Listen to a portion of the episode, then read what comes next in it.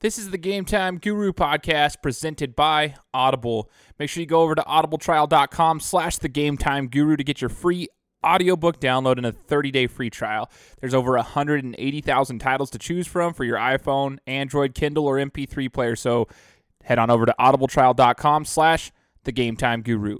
Now, you guys may remember when I had Jeff Harward, a rugby coach, on the show a couple of months ago.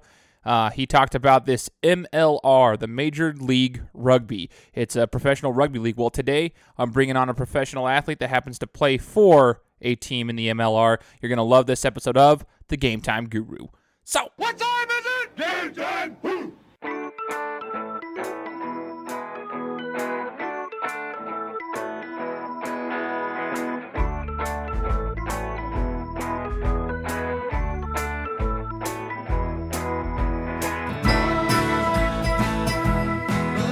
What's up, everybody? Shane Larson coming at you. Another episode of the Game Time Guru podcast. And like I said in the introduction, we've got a professional rugby player joining us today from the MLR. It's Mr. Matt Wirken. Matt, thanks so much for joining me. Hey Shane, how we doing? Thanks for having me on. No, thank you. And uh, I'm just glad we could get this thing, you know, put together, this interview scheduled. Uh, appreciate you joining me as I'm starting to learn about the sport of rugby. I've become really, really intrigued with the MLR. But before we get started, Matt, who do you play for in the MLR? I play for the uh, New Orleans Gold. And for anyone out there, if you're trying to find the team, it's NOLA, N O L A, for New Orleans, uh, Louisiana, obviously. So NOLA Gold is the name of the team. Now, are you from there, Matt? Uh, no, sir. I'm from Kansas City, Missouri.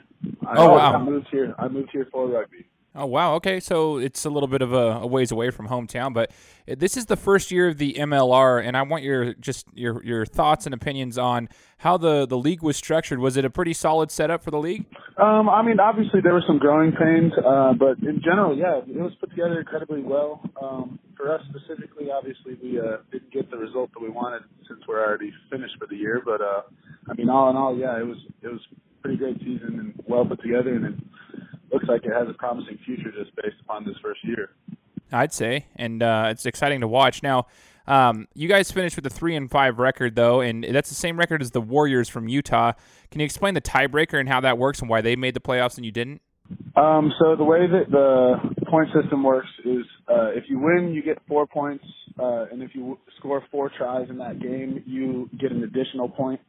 So you can get up to five points for a win. Uh, if you draw, I believe it's two points per team, and then uh, you you always have the option of getting a bonus point if you score four tries or if you lose by seven or less points.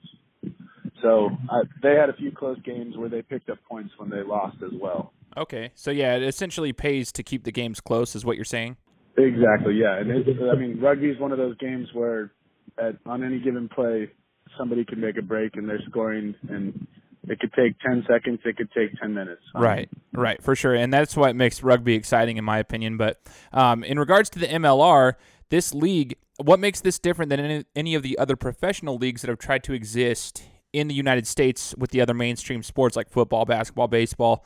Uh, what makes it different than those rugby leagues that didn't seem to have success? Well, I mean, big things is uh, having the backing of CBS Sports and ESPN Plus. I mean, we have exposure that uh, the other pro leagues haven't had, like Pro Rugby USA. Uh, they had some of the pro teams playing games, and there was no way for anybody who wasn't physically at the game to watch them. Uh, I think they had to deal with like AOL or something, and uh, it, it just it wasn't conducive to them having exposure to the masses. Whereas these huge TV outlets are really bringing us to the the front lines of sports for sure.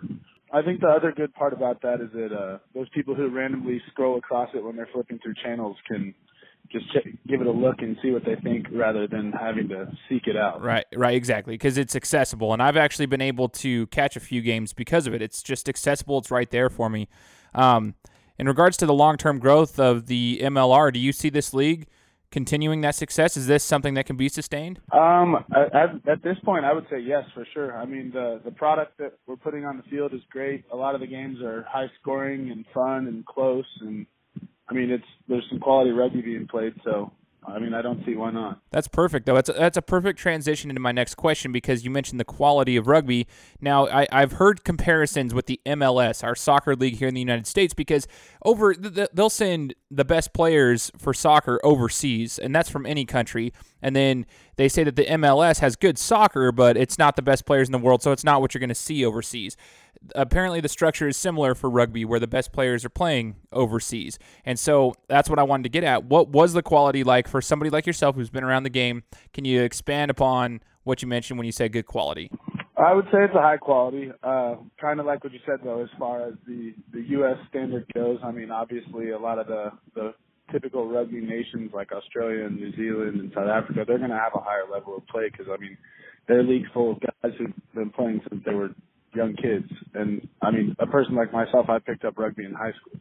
I mean, I was around it my whole life, but I didn't play till high school. So, and like structural benefits like that benefit other nations for, more than the United States, and they don't have other sports competing for athletes like football and lacrosse and ice hockey.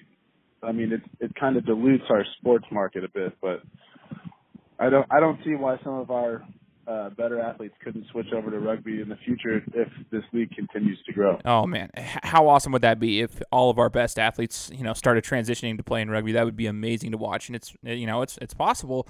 Now you mentioned some other sports like ice hockey, lacrosse, uh, football. What were some of the sports that you played, or did you compete in any sports before you started taking on rugby?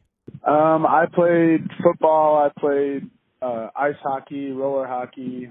Uh, at one point, I played soccer, but grew outgrew that sport a bit. Um, I wrestled a little bit.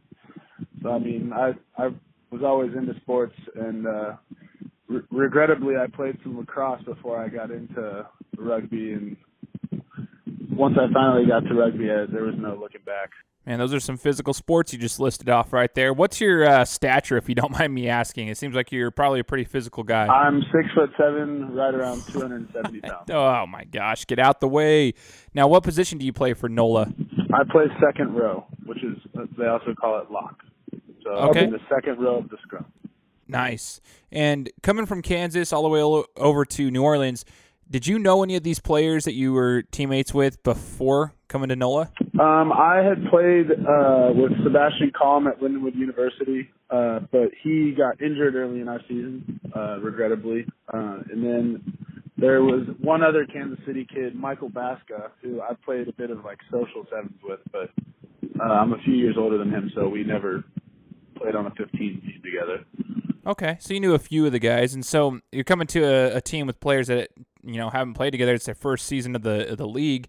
Uh, how did you guys do as far as teamwork? Did you guys come together pretty well? How was the camaraderie? Uh, yes, I would say so. Um, I mean, when you start off in a camp with guys in, in the beginning of January, and here we are in June. I mean, uh, we spend we're spending upwards of 30 hours together a week. So I mean, yeah, you uh, you definitely grow close with people, and then obviously uh, some of us were sharing houses together and stuff. So I mean, yeah, there are definitely some incredibly strong bonds built among throughout the team this season.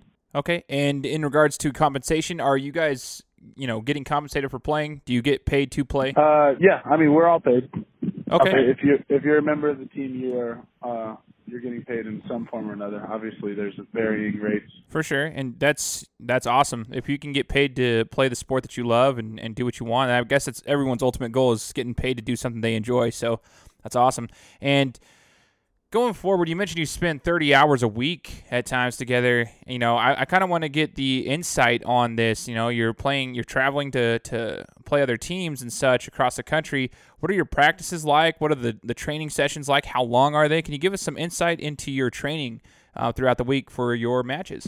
Um, so a typical week uh, on a Monday in the morning, we have a weight session. We have a backs a, a backs weight session and a forwards weight session. They're back to back and um, so we'll typically go in and have a.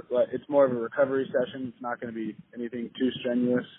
And then uh, we'll have meetings in the afternoon, just going over film and things that went wrong and things we could do better.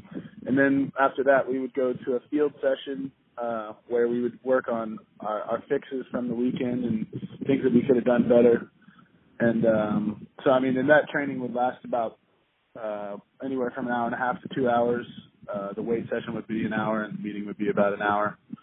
Um, and then it, it varies throughout the week. Like some teams train five days a week. We were typically weight session in the morning, field session in the evening or afternoon, and then uh, so that was Monday and Tuesday, and then we would have Wednesdays off, uh, typically, just because they uh, they wanted us to have some time for ourselves and just to do what we needed to get the body right.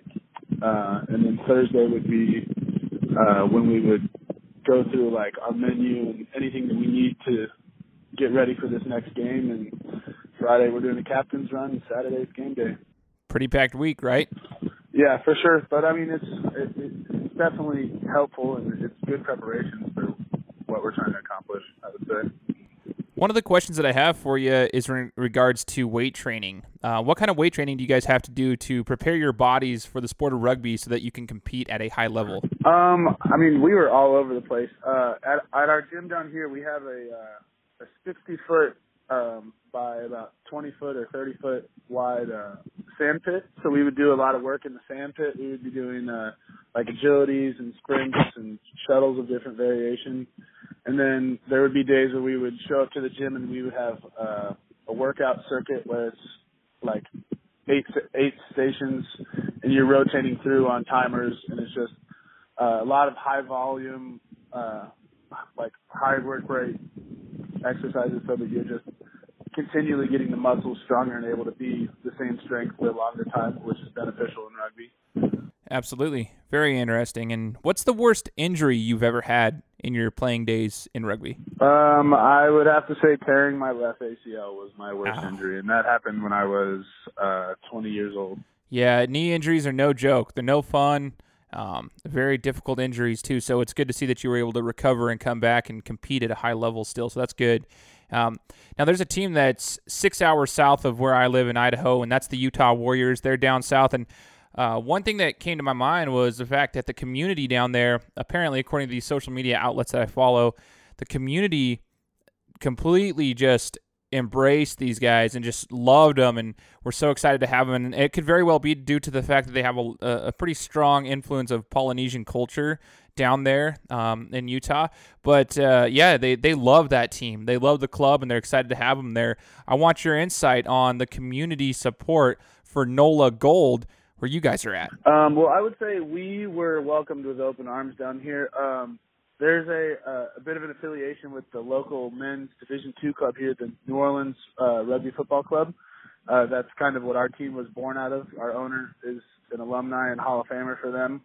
Um, so a lot of those guys were the community and infrastructure that was already set up when we got down here. So um, uh, when we showed up, I mean, they were hosting dinners and having uh, little get-togethers for us so that we could uh, feel a little more welcome and you know try some gumbo and some jambalaya. And yeah, the southern foods. It was. Uh, I mean, they've they've taken great care of us, and it, it's it's definitely been good.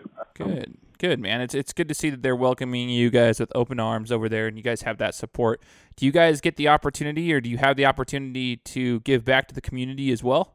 Uh, yes, for sure. Uh, we had uh, we had some guys that like we uh we went and visited the uh police station or the sheriff's office and uh we went and met with those guys and we went to uh down to one of the military bases here in town and um we we had some guys getting out in the community just for uh like for outreach and like going to uh, like I'm not sure if you've seen uh the show Pit Bulls and Parolees on on the Discovery Channel. Uh we had some of our guys go to that uh pit bull rescue shelter and like take the dogs on walks and I mean it's it was just it was cool to kind of kind of get involved with New Orleans. Uh, one thing we did uh, around Mardi Gras time, the whole team walked through a parade together, and that was pretty fun to just get us involved further in the culture and see more what New Orleans is about. Because, like I said, a lot some of us aren't from here. We had a few guys who are locals, but uh, I mean we're from all over down here. So so cool, man. Thank you for sharing that with us. And for yourself, Matt, I want to know what your uh, playing career looks like moving forward. So, what should we expect? How long will you be playing for? I mean,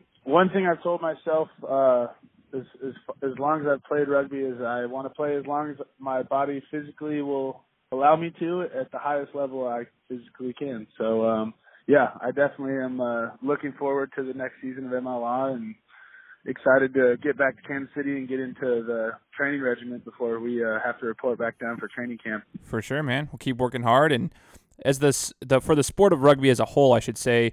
Uh, do you see the, the sport continuing to grow? It's one of the fastest growing sports in the United States right now, or do you see it, you know, getting stagnant? Um, I would say it is definitely going to continue to grow. uh, for sure. Uh, it's definitely going to be on an incline. I, I see the the interest growing, and more and more people are playing it, and more and more youth teams are popping up. And like you were saying a little bit about how like parents are worried about their kids playing it. I mean, I think the more people are looking into it, they're realizing that rugby is a safer option, and it, it's one of the. It's a it's a physical sport, but it has a lot of parts built into it for player, player welfare and player safety, which I don't think is the same case with some other sports. No, it's definitely not. And you know, I did a podcast interview a couple months back uh, with a good buddy of mine who's a coach, and I started paying attention to rugby the last two or three months, and um, I've realized it, it, really is a classy game. People think I'm I'm crazy for saying that if they don't know the sport, but that's what he told me in the interview, and I went and I paid attention. It really is. It's a, it's a classy game. Um, it's a physical game, but it's a classy game. Yeah, um, as they say about rugby, um, they say it's a it's a, a hooligans game played by gentlemen. nice, I like it. A hooligans game played by gentlemen. Now, Matt, if, what advice would you give to anybody who is you know, looking to play professional rugby. You know, we got these th- this professional league is making its mark in the United States.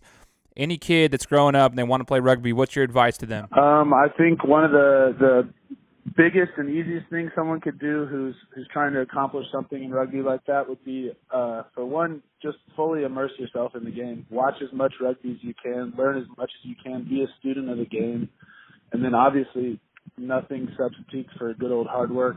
Just getting into the gym and busting their gut to achieve their goals and I mean play as much rugby as possible.